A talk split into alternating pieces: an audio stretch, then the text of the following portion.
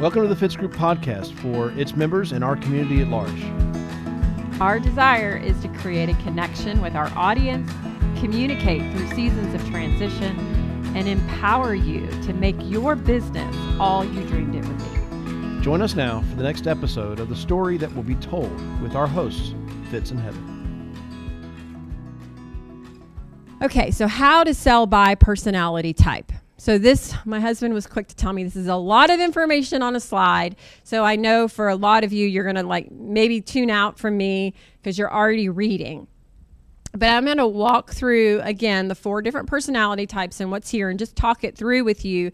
Because again, I'm hoping to um, maybe even trigger like, hey, I missed that sale in the last week or two, and now I'm identifying why. And you could call that client back and perhaps make a sale or you're in the home this week or in the weeks ahead, and there's something here that helps you make a better connection with your client because you're more aware of how to identify why it is they're responding and doing the things that they're that they do, which makes it easier for you then to overcome those objections. Okay, so let's start again with the dominance. So how what do they like in a sale? So they appreciate efficiency. So now, again, I'm not an expert here. So I actually, in making this statement, I leave room for Fitz or one of you top producers to correct me. But we spent a lot of time last Tuesday talking about the power of building emotion in a home. Because this is an emotional sale.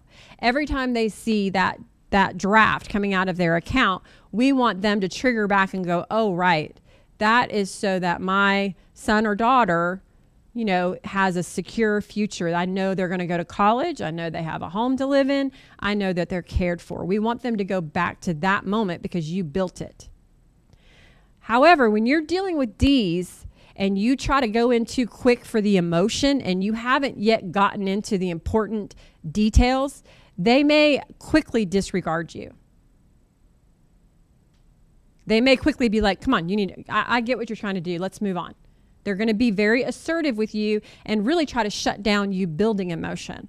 So, this is where my suggestion is when you find yourself dealing with a D, um, I would actually, they appreciate efficiency, they like professionalism. They want to know what the return on the investment is. So they want to they want to feel like you're coming in and you are competent in what you're talking about. But yet at the same time, they are, to- because of that competency, they are totally fine with you saying to them, I don't know the answer to that. I will get back to you. What they do not like is for you to be too slow to answer, all like, I don't really know. They like direct eye contact. They like to know that you are confident in the things that you are saying to them. And so the point is not so much that you need to know everything, but that you need to be willing to say to them, I don't know everything, but I'll get that answer to you. That's how D's like to be dealt with. And the thing is, I think once you get to that point with them that you've answered their initial questions well enough, then I think you have an opportunity to go, okay, I answered your questions. Now I need you to tell me why this is so important to you. And you now have an opportunity to talk about um, the emotion and build the emotion. Um,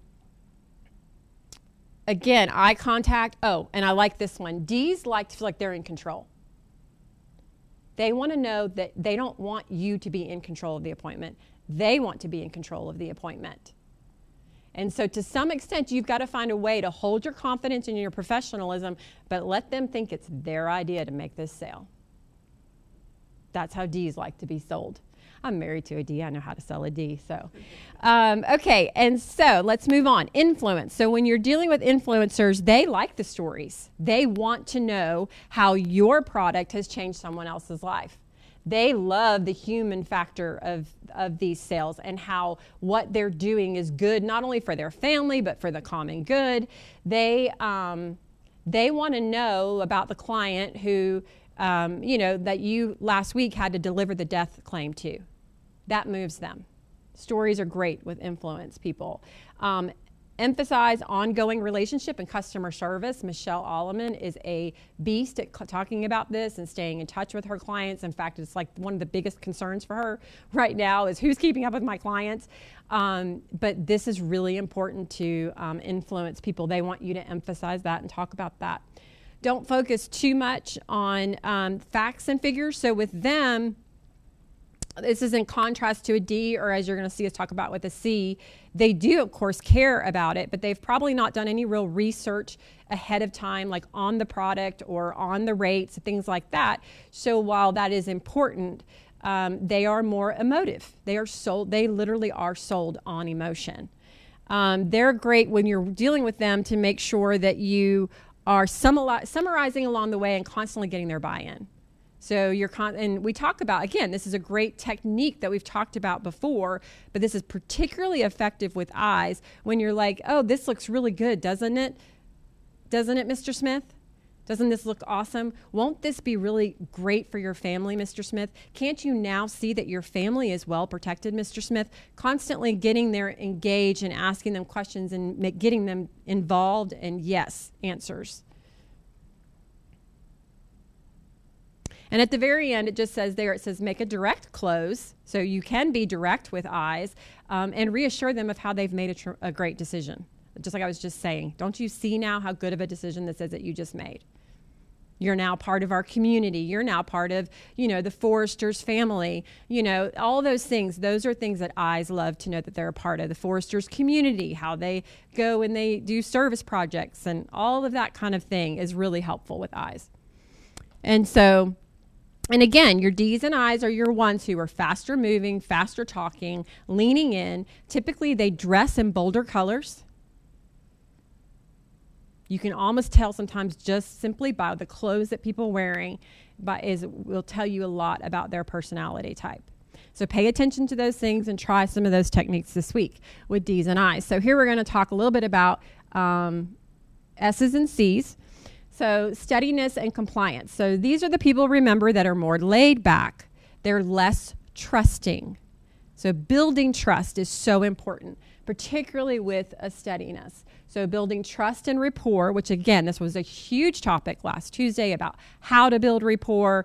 Um, i mean, uh, Stephen Davies talked about the power of the three C's, which all of a sudden, now that I've mentioned it, I don't have to remember them. I know one of them was comedy, oh, c- compliment, and commonality. Those were the three. He said, compliment them, find something in common, and um, and use comedy. That's S's all day long are going to respond to those three C's. Um, and the great news is you probably majority of your clients, like I'm saying, are S's. Uh, they like to see a vision. They like to see themselves in the future. So you're helping pitch them a vision of what this product is going to do for them. Um, tell stories of why other clients chose your product. So this is another one that Fitz has often taught us, like the the third party, like um, what do you call it? The third party verifier. So um, they like to know that other people think this product is awesome as well. That is a selling point for them. They also like, like they, if they're in the home, let's say um, it's a mom and she's got a grown son. She wants her grown son's approval if she's an ass of the decision that she's making. She wants to know the people around her think she's making a good decision. That helps her build the sense of trust and security. Um, they want you to be an advisor through the process. So you're advising them and consulting them um, because and I talked about the validation of a third party, knowing that they can cancel at any time. This is again, this is me. So I love.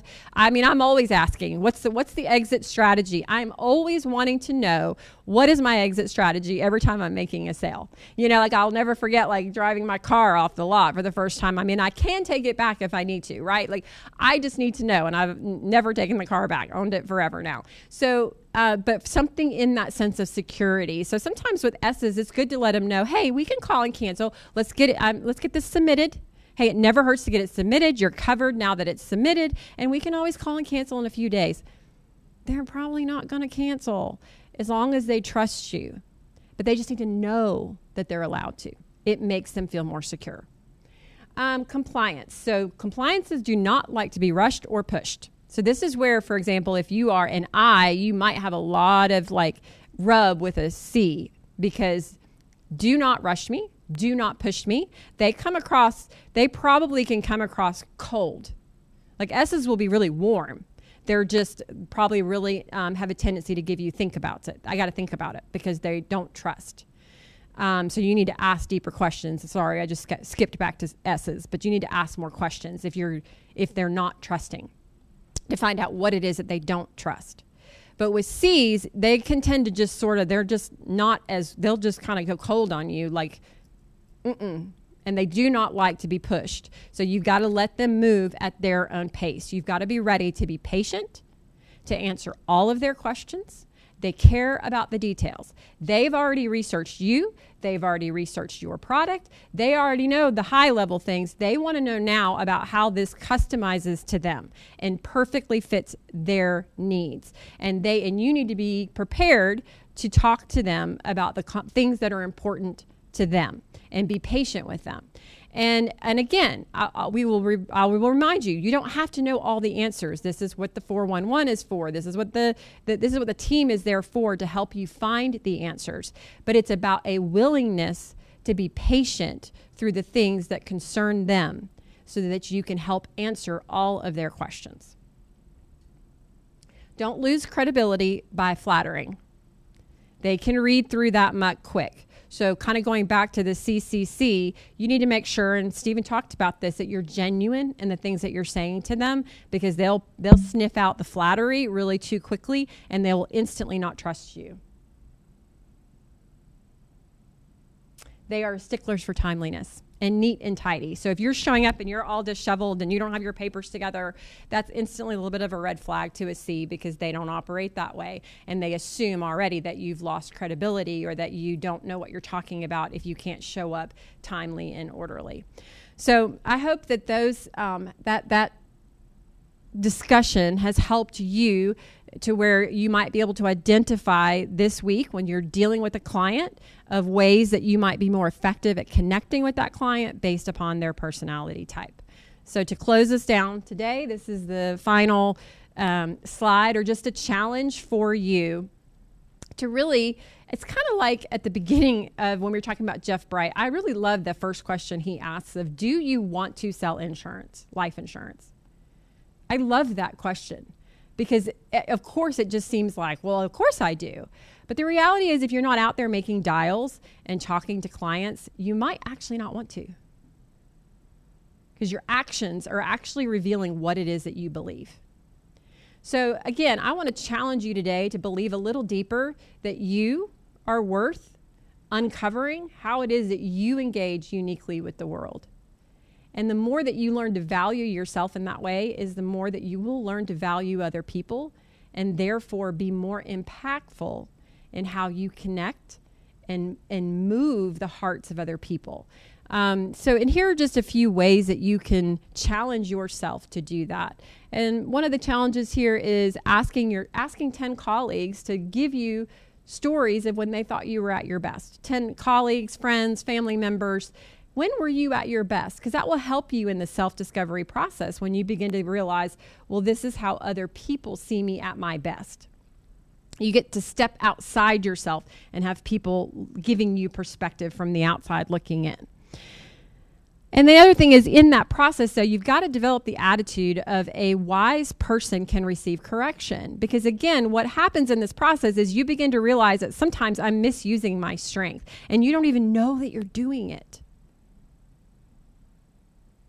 But we have to care enough to want to know, even though it hurts. Because as we uncover it and we start realizing, oh, I can use this strength more effectively, that's how we'll begin to mature our strengths and begin to grow. So let me ask you one more time Do you think uncovering your unique way of engaging with the world is worth doing? Is that worth it to you? Um, I hope so. I hope after going through all this with you today that you feel more um, inspired and more um, educated to go out there and be more impactful in the field this week. But I also hope that it encourages you in your communication, not only with yourself, but with your close friends and your family to help improve those relationships so that they're, they are more meaningful to you as we're walking through life together. So, um, can't wait to hear the stories of how this is helping and affecting you.